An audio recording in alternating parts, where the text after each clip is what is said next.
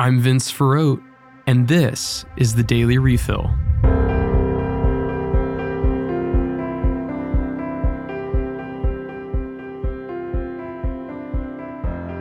Up first today, Rishi Sunak is set to become England's next Prime Minister. He emerged as a frontrunner shortly after Liz Truss resigned last week and near secured his position when Boris Johnson stepped back from the running on October 22nd.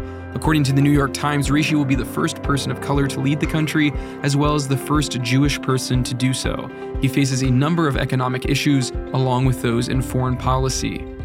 In national news, there is tragic word from St. Louis, Missouri. On October 24th, a shooter killed a teenager and an adult at Central Visual and Performing Arts High School. The shooter was later killed in an exchange of fire with police. Six others were injured during the shooting. Authorities are still investigating the motivation behind the attack. Let's pray for the victims of this attack and their families. In other news, Russia has accused Ukraine of planning to detonate what is known as a dirty bomb on its own territory in an attempt to accuse Russia of using nuclear force.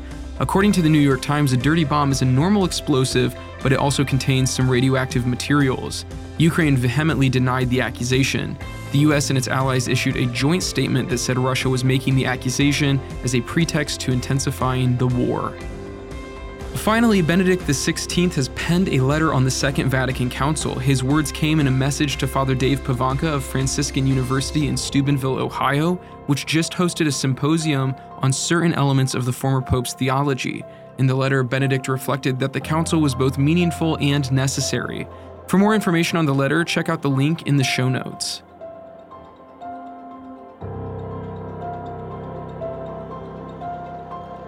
This has been the Daily Refill. For more, visit spokestreet.com.